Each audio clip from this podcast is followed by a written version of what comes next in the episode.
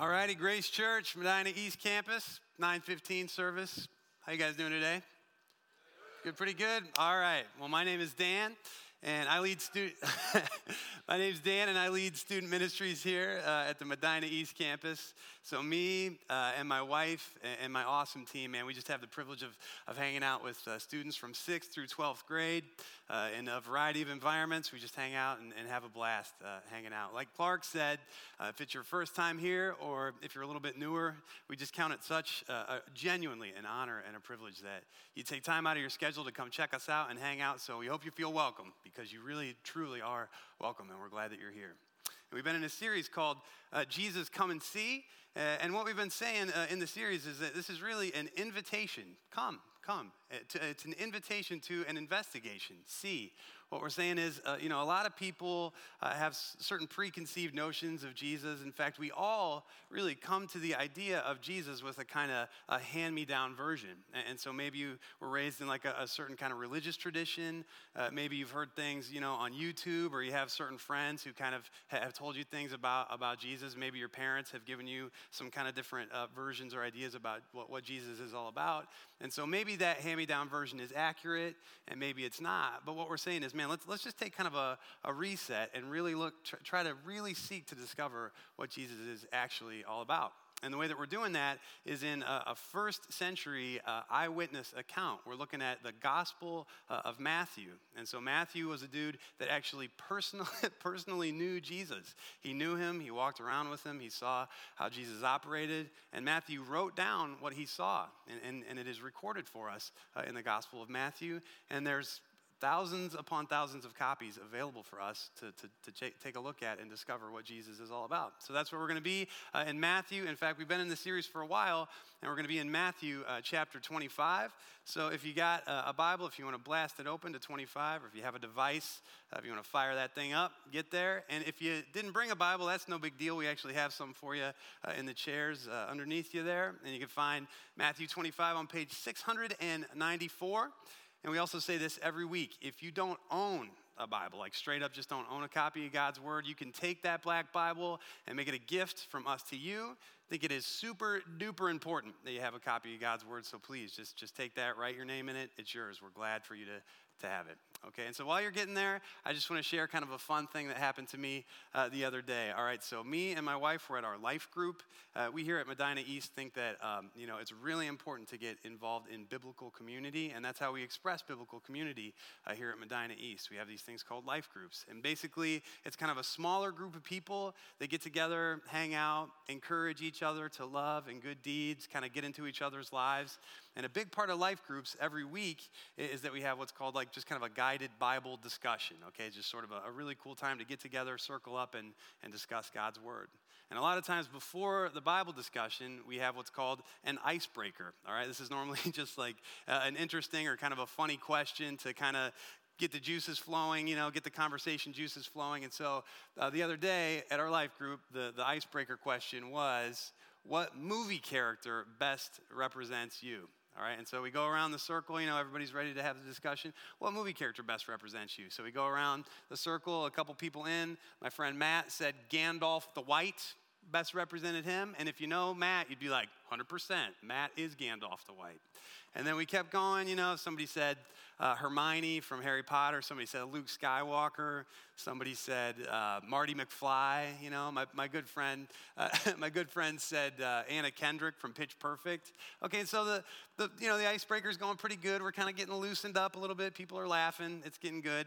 And then we get to me, all right, the, the, again, it gets around to the circle to me. And I said, this guy, this is me, all right? This guy best represents me. And if you know me well, you know that that's accurate. That's basically, I, in, in, the very depth of my heart, I'm just a crotchety old man, and I just want to yell at people and wear a trench coat. And that's everything that I am, all right? So this is, uh, this is uh, Howard Beale, all right, from this like 1970s movie called Network. And, and, in Network, it's a classic movie. This guy, Howard, he, he's a newscaster, and he basically just goes totally crazy. And on live TV, he starts criticizing everything he sees in culture and in society, which is really my life's ambition, is to just like be on live TV yelling about things. And so this scene right here, he's going completely, like he's just really going off the deep end. It's raining. He walks to the, to like the newscasty place or whatever, and he blasts into this very famous uh, monologue about how crazy the culture is. And so, just to invite you into my world a little bit, into the depth of my heart, I would like to share with you this famous scene that kind of represent, represents where I'm at. This is me right here. And here it is. This is what he has to say famous monologue. He says, I don't have to tell you things are bad. Everybody knows things are bad. It's a depression. Everybody's out of work or scared of losing their job. The dollar buys a nickel's worth. Banks are going bust. Shopkeepers keep a gun under the counter. Punks are running wild in the street, and there's nobody anywhere who seems to know what to do. And there's no end to it. We know that the air is unfit to breathe and the food is unfit to eat, and we sit watching our TVs while some local newscaster tells us that today we had 15 homicides and, and 63 violent crimes, as if, that's the way it's supposed to be. We know things are bad, worse than bad. They're crazy. It's like everything everywhere is going crazy, so we don't go out anymore. We sit in the house, and, and slowly the world we're living in is getting smaller. And all we say is, please, at least leave us alone in our living rooms. Let me have my, let me have my toaster and my TV and my steel belted radials, and I won't say anything. Just leave us alone. Well, I'm not going to leave you alone. I want you to get mad. I don't want you to protest. I don't want you to riot. I don't want you to write to your congressman because I wouldn't know what to tell you to write. I don't know what to do about the depression and about the, the inflation and the Russians and the crime in the street. All I know is that first, you got to get mad. You got to say, I'm a human being. My life has value. And I'm like, all right, I will. Thank you. And so it's interesting for me, you know, as I watch this movie, right, this old movie, every time I watch this scene, I just get so hyped up, and I wind up when he gets to this crescendo here, and he says, "I'm a human being. My life has value." I like, I like start breaking. I get all teared up. I start breaking down in tears. All right, because for me, honestly, I think there's a lot of truth in what he's saying right? I think even in our culture right now, this is, you know, this was in the 70s, but I think it still kind of holds true that there's some crazy things happening in our world, right? And there's war and rumors of war, and it's it's not even weird to hear about a shooting somewhere at a school or a bombing somewhere at a concert, right? And there are all these things happening, and we're like, what do we do with this? And then we even look a little bit closer to home and we look at our jobs and the, and the kind of maybe the corruption that we're seeing at our companies or, or the things that are happening in our schools or the things maybe that are even happening uh, in our homes. And then we get into even into our own heart and into our own lives, into our relationships with uh, our spouses or with uh, you know, our parents or our kids, and we're like, man, there's this complex mixture of, of interworking confusion and, and the expectations I have about a life, the, the, the way of life and, and, the way that things actually are. And, and, and in this complex where I'm trying to figure all this stuff out, all I can do is just say, man, at the very core, what, what do I have? What is the meaning of life and why am I here? How do I even justify my existence?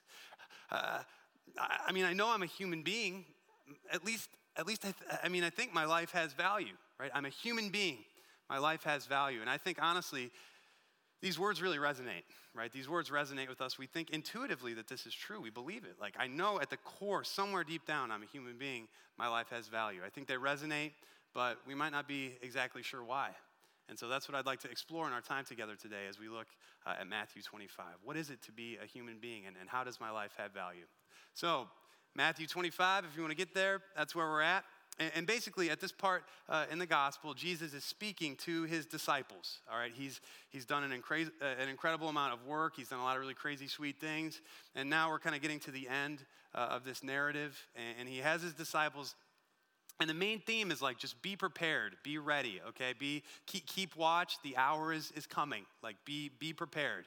And he has his disciples together and picking up in verse 14, he says, "And again, it'll be like a man going on a journey who called his servants and entrusted his wealth to them. And so when he says it, he's referring to a theme that he's been laying out for the entire, uh, for the entire gospel. And the it, he's referring to is the kingdom, the kingdom of God, all right, or the kingdom of heaven. This is God's rule and God's reign, the way that things ought to be in light of the reality of who God is, his character and his nature. Jesus, his primary message when he walked this earth was that the kingdom of God is at hand. And so he's telling uh, his disciples this parable. It's like this little story trying to explain what the kingdom is all about. And so he says, again, my kingdom will be like a man going on a journey who called his servants and entrusted his wealth to them. And to one he gave five bags of gold, to another two bags, and to another one bag, each according to his ability. And then he went on his journey. All right, and so when we see uh, bags of gold there, I think some of your translations probably say five talents, two talents, one talent. And what this really is, is just a measurement. It's like a weight, an amount of gold. And a talent would be equivalent to like 20 years worth of wages. And so what we see is that this master who's going on a journey obviously is rich, right? He has the funds and the resources uh, available to just be dropping, like making it rain, bags of gold on these different on these different servants, right? And so he's rich. And then we see also, just even in this little section, that he's wise, right? Because he appropriately allocates funds based on the uh, ability and the experiences of his of his servants. All right. So we got guy with five, guy with two, guy with one. And you know, I find a lot of times when I'm reading some of these parables, I, I get kind of caught up on like which which character is which, and it gets a little bit confusing. So, in order just to help us out for the remainder of our time, I gave them names. Okay, so guy with five, I named him Clive. Clive with five, ain't no ain't no jive. Guy with two, Stu, you do you. All right, Stu with two, you do you. And then Juan with one. All right. So we got Clive, Stu, and Juan. Five, two, and one. All right. Everybody, is that making sense to you guys? I, lo- I love you guys. I like what's happening and I love you. Okay. So here we are. And the man who had received five bags of gold, Clive, he went at once and put his money to work. So we see dude's pretty industrious. He doesn't waste time. And he takes these five talents or these five bags of gold, right? Five bags of gold times 20 years worth of wages puts it to work and gained five more bags. Good, nice work, 100% return on investment. So also the one uh, with two bags of gold, right? Stu did the same thing, gained two more. Nice work, Stu. 100% return on investment. Industrious, hardworking. Good, good call. And then uh, the man who had received one bag went off and dug a hole in the ground and, and hid his master's money. And so Juan's coming in with a little bit of a different approach, right? Just dig a hole in the ground, slap the money in the hole. That's how he, that's how he works, okay? After a long time, uh, the master of those servants returned uh, to settle accounts with them. And so we see that what's interesting, uh, you know, about the master is that he, he was willing to lead, to entrust these, these funds, these resources to his, to his servants for a long time. He dropped these bags of gold on them, and then he's like, I'm out. You guys take your time, you know, do what you're going to do. I'll give you the time you need to, to get it done. But he, when he comes back, he comes back to settle accounts.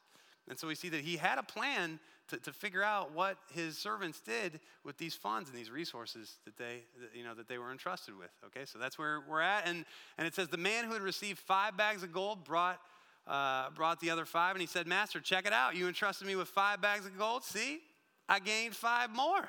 So Clive, again, bringing it in pretty simple. He's like, You gave me this many, now I have this many, right? Pretty simple, 100% return on investment.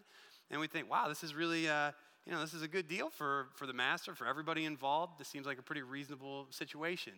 And the master responds like this He said, Well done, good and faithful servant. You have been faithful with a few things. I'm going to put you in charge of many things. And so we see right out of the gate that when this master sees this response to this generosity, when, when the master comes, and, you know, and, and Clive is like, dude, here's what you gave me, here's how much I got, ta-da. The master says, wow. And he, what he's primarily stoked about, it seems, is that he is faithful. I mean, he says it twice. Good, good and faithful servant. You've been faithful with what I entrusted to you. You've been faithful with a few things. Now I'll put you in charge of many things. And, and, really, I think we start to get an insight into just how rich and how uh, powerful and how wealthy this, this master is, because to him, five bags of gold is few things. He's like, oh, yeah, you, you really hooked it up with this chump change. Now let's really get down. All right, I'm going to really hook you up. And then he says this come and share your master's happiness. And so we see that this master, in addition to being rich, right, the ability to just drop bags of gold all day long on whoever he wants, in addition to being wise and appropriately uh, kind of deciphering what, what would be uh, adequate for his different servants, we also see that he's generous and that his primary desire ultimately is to discover faithfulness and then invite those who are faithful into his joy all right? And so we're getting a very clear picture in this in this short parable that jesus is presenting about his kingdom that man the master is primarily interested his heart is to include and to invite people into his joy and so we see that there's something about the resources that the master has that are infinitely more deep and more profound than just uh, monetary wealth, right? That, that he, to him, five bags of gold is chump change, but his desire is to invite people into an even greater and deeper and more uh, abiding relationship with him. His primary goal, his primary focus is to invite people in to his joy. And that's what he did. Based on Clive's faithfulness, he's like, You worked, and I want to invite you into my joy, into something deeper than just uh, monetary gain. All right? And then the man with two bags of gold also came. Master, he said, uh, You know, you entrusted me with two bags of gold. See, I have gained two more. Again, 100% return on investment. I was faithful. I worked hard. I put the money to work in the way that was appropriate and good. And his master replied verbatim, the exact same words that he said to Clive, he says to Stu, Well done, good and faithful servant. You've been faithful with a few things. I'll put you in charge of many things. And then he says, Come and share your master's happiness. And what's so fascinating is that, man, there's a pretty big distinction between five and two. And so we would think, man, maybe the master would, you know, adjust the way that he interacts with this guy with two based on, you know, based on the fact that, that there's, a, there's a different level of return. I mean, there's, there's a different amount of, uh, you know, of return. But what we see is that it's the characteristic of, of fidelity that is rewarded, not merely uh, monetary success. All right, and so we can see it as clear as a bell. This, this is significantly more in terms of what we can see about the amount of bags of gold. But, but the guy who, who made two more, even though it's kind of a, a less deal, well, the, the fact that he was faithful is what uh, gets him invited into his master's joy, right? More than just money, more than just being hooked up in a way that's obvious to see and observe, but into a way that is deeper and more abiding, invited into his master's joy. And so, what we see, again, Jesus, as Jesus is telling this story, right, he's a master teacher, he's a master storyteller. And what he is showing us, as clear as you can possibly say it, is that this master, right, this master is rich, he's generous, He's wise. He has the desire to invite people into his joy. He has the, the resources to do that, and it is his desire, and it fills him up with, with an overwhelming uh, and abundant elation to invite people into his joy. That's the nature and that's the character of the master, all right? And so then we get to we get to Juan, all right? The man who had received one bag of gold came. Master, he said, I know that you're a I knew that you're a hard man harvesting where you've not sown, and gathering where you've not scattered seed. And so, what Juan says here is really uh, he has some kind of complete knowledge of the master and his character right? He calls his, his master's character into question and says that i have i actually have a read on you bro. I, I got a lockdown on exactly who you are. And, and this word hard uh, is from a greek word that really means like unrelenting harsh merciless stern and so, what he's saying is based on a preconceived notion of the master, or based on maybe a hand me down version, right? Maybe I heard something about you from somebody, and, and somehow maybe, you know, you're really rich and wealthy, and I, I don't know. I, I know that you have harvest where you haven't sown and gather where you haven't scattered seed. And so Juan makes this assumption and he makes this assertion about the character of the master that is not commensurate with the, well, everything that we've seen about the master thus far in the story nothing but joy and a desire to invite people into his joy. Lavish generosity is what characterizes the master. And so when Juan says, Yeah, man, I know you were stern and harsh and mean, man, that does not correspond to what we've seen in this story. He has misunderstood the nature and the character of the master. And he says, So, uh, you know, based on you being a big jerk and everything, I was just really freaked out and I hid your gold in the ground. So here, here's what belongs to you, okay? And so we see again his whole the way that he interacts, the way that he uses the gifts that he has been given, right? A bag of gold, like 20 years worth of wages. He just digs a hole and buries it in the ground. And he's like, Here, here's what belongs to you. And so, again, we, we have to get this really clear that the master is lavish. He has the desire to invite people into his joy, and it's obviously not based on the amount of blessing that he bestows on them. What, the, what invites people into his joy is their willingness to interact with his character as a lavish and generous master. And, and Juan just isn't into that. He's not into the idea that, man, this master wants to, to engage with me. He, he, he clearly has the desire and the capacity to invite me into his joy, but he's not into it based on a false apprehension of the character of the master. All right, and so his master, based on this faulty view, replied, You wicked, lazy servant. So you knew that I harvest where I haven't sown and gather where I haven't scattered seed? You, de- you deliberately uh, misrepresent my character and my nature based on some limited perspective of who I am? Well, okay. Well, then you should have put my money on deposit with the bankers so that when I returned, uh, you know, I would have received it back with interest. He, he sees through uh, this servant's deception that, like, dude, your, your logic actually proves that you don't even believe that. Because if you really thought I was as hard and mean and stern and bad as you're claiming that I am, you would have at least taken enough effort to put some money uh, in the bank so I could have received it with a little bit of interest.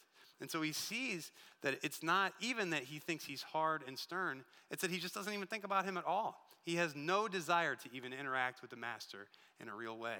And, and, and because he's not willing to interact with the true nature of the master, and because he's, he's not even, all he can do is just kind of make up some false claim about who he is. As a result of that, the master is like, okay, uh, not, if that's how you want to if that's how you want to interact and if that's how you want to take my character and my nature the character and the nature that wants nothing but to bless you and nothing but to hook you up and invite you into my joy then I will allow you, based on your faulty view, to interact with me in that way. And this is what happens. He says, Take the bag of gold from him, take the bag of gold that I have graciously bestowed on Juan, and give it to Clive. Hook it up with, with Clive. And so we see the master doesn't even, he isn't even concerned about getting this wealth for himself. It's not even about his desire to like hook himself up. It's about his desire to bless other people and to, and to see the desire that the other people and the servants that are willing to receive his blessing have.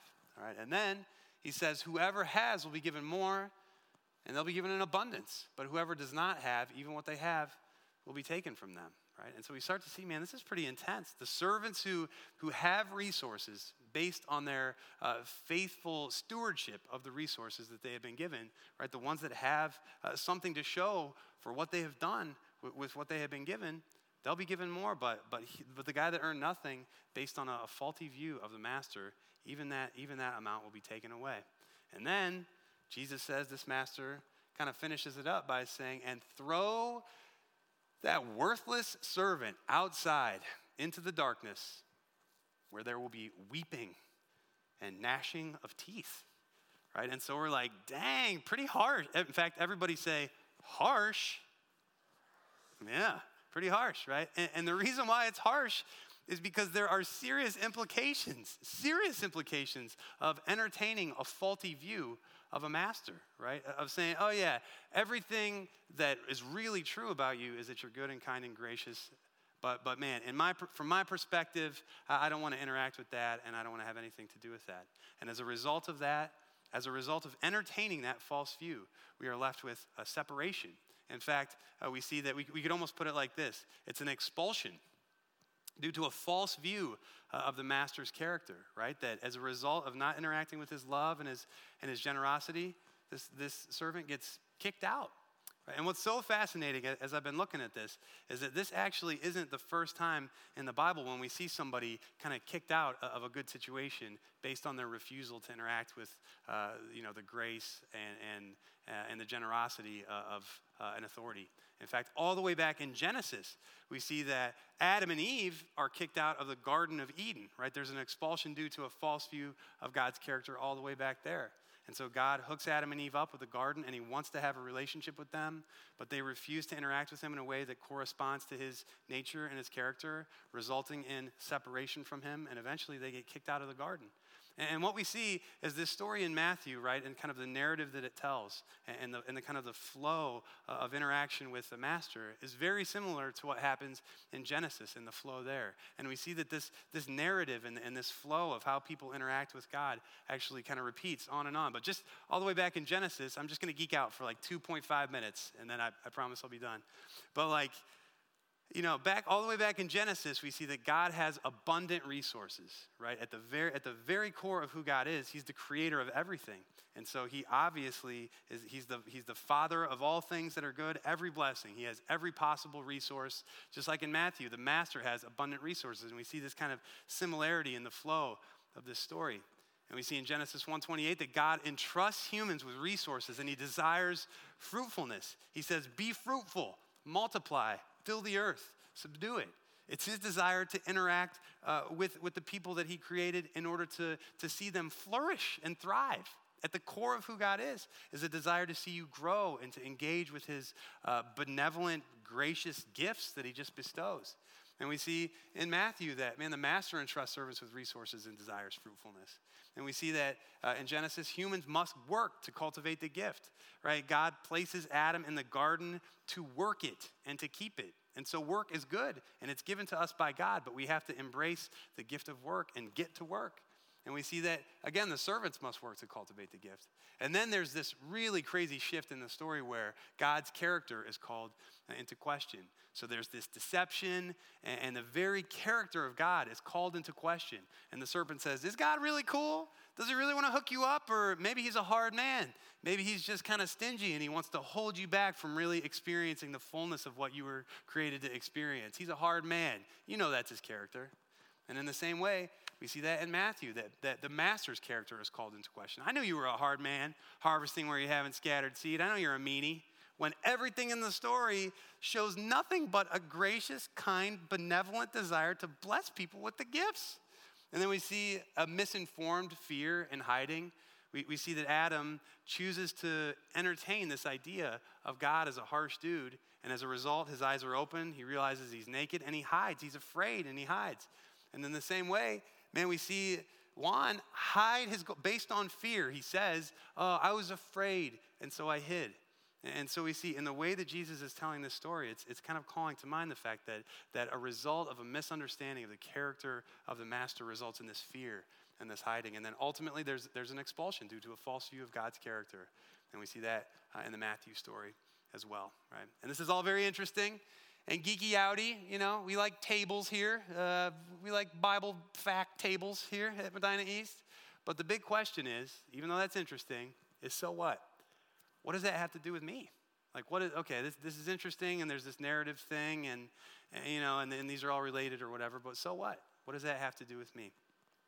And I'm here to tell you guys, honestly, from the bottom of my heart, that I believe this has absolutely, absolutely everything to do with you with everybody in this room because here's what I know about you. Okay, d- without any question in my mind, we all have been exposed to the reality of what this life is, right? We're all trying to figure out what's going on externally, what's going on internally, what's happening in my heart. And each and every one of us has been exposed in one way or, to, uh, or, or another to the things that are happening. And each and every one of us has also been given the gift the gift of our humanity, the gift of our life, the gift, the gift of, of being created in God's image. And so every single person in this room is a part of this story and, and, a part of this flow, whether we recognize it or acknowledge it or not, that we all have been uh, you know, given the, the opportunity to, par- to participate in this story. And at the very core of who every single person is in this room is, is, is, is an incredible gift and, and, and is an incredible blessing that God has bestowed. And this is what, and this is where it starts. All the way back in the very first book of the Bible, it says that God created mankind in his own image. In the image of God, he created them, male and female, he created them. And so we all have the potential to base our value on what God says. It's a bag of gold, all right? The, the, the, the, desire that God has to share his nature and to share his love and to, and to bless he is evident, is manifestly evident, and is manifestly evident in the lives of every single person in this room simply by virtue of your humanity. The fact that you exist as a human being is an example that God loves you. He wants to bless you. He created you in His image. That's, that's why you exist, is to, is to be uh, a, a representative and a, and a person that interacts with God. And it's an incredible gift. It's a bag of gold. It's an incredible blessing and bag of gold that God has created you in his image. But what so often happens, what happens in my life, what happens in the lives of everybody at one point or another and in various ways, is that we, we feel hindered or, or we feel like uh, afraid to embrace that or, or, somehow there's this, there's this breakdown that happens and we, and we don't want to fully engage or, or embrace the nature uh, and the character of God, our, our true master. And I think some of the things that happen are maybe misunderstanding, right? Just like, just like Juan, like maybe things just don't compute for you. You know, you've observed certain things about God and you're like, well, maybe, you know, I don't know. I can't figure out why bad things happen to good people. Why did this death occur? Why did I lose this job? Why did these bad things happen? Why is it that so many people who claim to be religious are always kind of obnoxious and hypocritical? Why is it that, you know, when I started to put my faith in Jesus, things got worse for me? You know, and, and it's like all these complex things that, that kind of muddle around in our brain. And, and maybe you have a picture of God that's harsh or distant and you're like man i don't know. I just I, am not i'm not interested. I you know there, there's a i have a view of god and I'm, i don't want to i don't want to waver from that. And so you just let it be a misunderstanding. But i'm here to tell you that man man god loves you. I'm just telling you that that that, that the limited perspective that we all have the limited perspective that i have is actually shown to be not the full view right? That, that the Bible actually teaches that, his, his, that God's thoughts are not our thoughts and his ways are not our ways, and that there's something so much bigger and more profound that we can interact with if we allow ourselves to go beyond the misunderstanding. I think another way that we get hindered is sometimes by comparison, right? And, and, maybe it doesn't really say this in the, in the text, but maybe Juan, you know, he was looking at, at Clive and Stu, and he was like, man, they got five and two, and I just got one, one measly bag of gold. Like, this isn't enough, right? And so I think, you know, maybe for some of us it's easy to think, sure, like the person with the perfect family can think that God is, is you know, desiring to bless them because they have a perfect family. The person with the perfect marriage, you know, oh yeah, oh, oh, you think God is, is loving and wants to bless you. That's really easy for you because your kids don't have any health problems or whatever, right? And so I think a lot of times what happens is we get caught in this comparison trap. And, and again, you know, we, we, it's hard to, to kind of uh, to sort through and to think of, of all the different ways that God has, has given people different things and whatever. But what I can tell you, honestly, is that what we have all been given and, and where the absolute baseline is, is that every single one of us has been given, has been, has been given the gift of our humanity, has been given the gift of our life, has been given the gift of being created in the image of God. That's true for every single person in this room. And so don't, got, don't get caught up in the, in the comparison game because we have all been uh, uniquely made by God to represent Him, made in His image. And I think finally, you know, a lot of us, it's just inactivity. You know, maybe it just takes too much effort, too much thought. You know, like I, I, you know, I don't know, man. God, is there a God? I don't know. There's a lot of different religions, and it would take a lot of effort and work to like sort through that. And I'm, I'm pretty content just thinking like there's some kind of force, or there's. I believe in a higher power, and that's enough for me. And so we take what has been revealed to us by God about his nature and his character, this bag of gold that God has given us. And we just say, eh, I don't know. I get this, I kind of have this feeling in my heart that there's something, but I don't really want to put too much effort and time into that. And so we just bury it over um, in the ground somewhere. But it takes work, right? It actually, we were created to, to, to pursue God and to seek and to put the effort and the energy into, into seeking what he's all about. And your life has value. Your life has value. You are a human being. Your life has value. And I'm here to tell you that, honestly, Jesus proves that your life has value and that this isn't just some delusion or some cutesy thing to say at church to like get you motivated on a on a like wintry day, right? But that God actually really loves you and that your life actually legitimately has value. And the way that God proves that to be true definitively and decisively is in his son Jesus Christ. All right, and so John 3:16, a very famous verse, it says, God so loved the world that he gave his one and only son, that whoever believes in him shall not perish, but have eternal life. And I'm here to tell you that John 3:16 is a bag of gold. And in this moment, every single person in this room has the gift of their humanity, the gift of their life as a human being. And every person in this room has been delivered a nice, neat, big, heavy bag of gold that is John 3:16, and it is in your hand. He has it. He's delivered it to you and he loves you. He sent his son to die to forgive you, right? And, and, to, and to have a relationship with you. Not just to get nitpicky about some religious thing, but to engage with you as the human being you were created to be. And that is true of every person in this room. You've been given a gift, you've been entrusted with a bag of gold, and it's John 3:16. I'm here to tell you at the absolute deepest level and the most fundamental reality in, in, the, in the universe is this right here is that God is love. At the, at the most clear and basic level of all of existence, there is a God who loves you. He exists as love, He has existed eternally as love. And out of an overflow of His love and desire to have a relationship with you, He created you. You are an object of God's love. The reason why you exist is to be a recipient of His love and a participant in His story. And even though that that's true and that's sweet, the Bible goes on to say that all of us have sinned. All have sinned and fall short of the glory of God. And the wages of sin is death, which is terrible and scary and sad and bad. That, that man, no matter, you know, no matter how good I am or how whatever fancy pants I am or whatever, I am ultimately condemned to a life separate from God because my sin has rendered me incapable of interacting with the perfection that is God. The wages of sin is death. But the gift of God is eternal life in Christ Jesus our Lord. And so he who was without sin, Jesus, he who was without sin, became sin for us on the cross so that we might become the righteousness of God. Right? God loves you. He sent his son to live a perfect life, to die a criminal's death on a cross, to forgive the sin of humankind. He raised three days later in order to prove that he really is who he claims to be.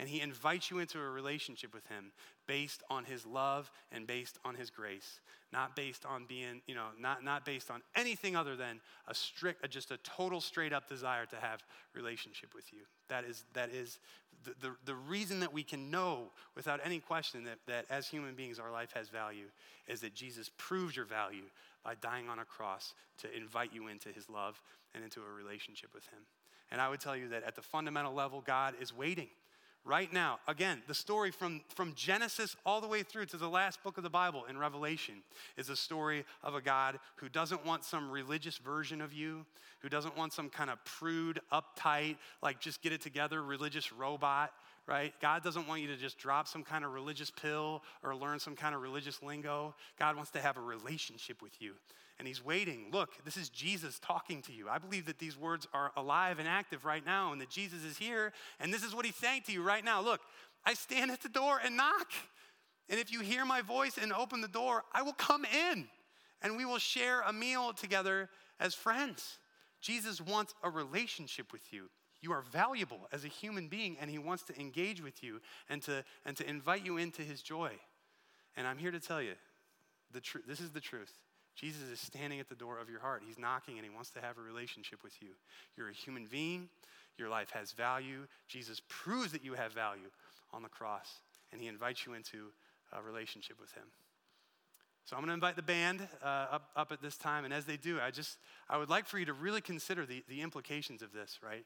I believe that what I'm saying is true, that the Bible teaches up and down and left and right that as a human being, you have an incredible gift you have a, gift of, of a potential relationship with God, and you have that potential realized in the person of Jesus, and that you can engage with Him and enjoy an everlasting experience of His love and His blessing.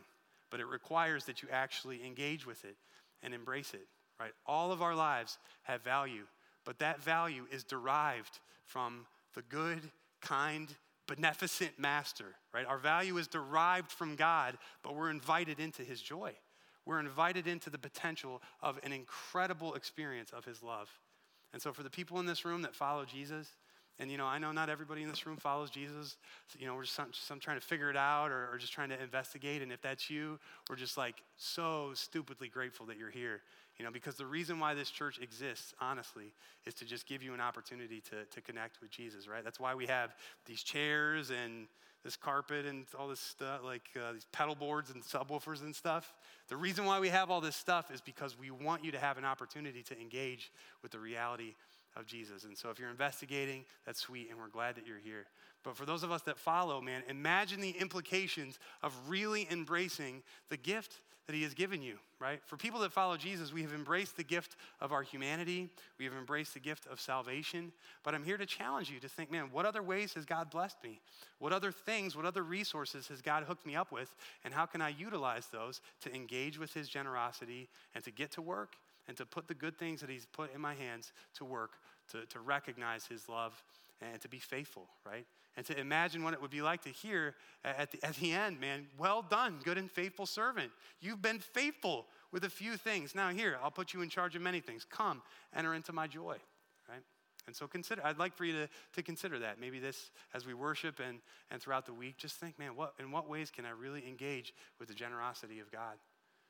But for those of you uh, in this room who are investigating, right? I would ask you, I'm begging you to please consider the fact that the reason why you exist, maybe nobody's ever told you this before, but you are a human being. Your life has value, and the reason your life has value is that you are created by God to be a recipient of His love and to interact with His, his joy. And, and I would ask you to imagine what it would be like to allow the love and the grace and the mercy of the God of the universe into your heart to embrace your identity as a human being right? Imagine entering into the joy of the one who made you and who died to save you. You are a human being. Your life has value. Embrace it. Let's pray. Lord, thank you for being who you are and doing what you do. Thank you for the gift of our existence and the gift of your Son and the gift of grace, God, bags of gold. Help us to embrace what you've given us, what you've given every person in this room. You've given every person in this room the opportunity to engage with you. You proved that that is your desire by dying on a cross. So I just ask that the reality of that gift penetrate the hearts and the minds of the people in this room. Lord, liberate us all into an experience of your love and your grace. Thank you for who you are. Praise you for what you do. You are the King. Amen.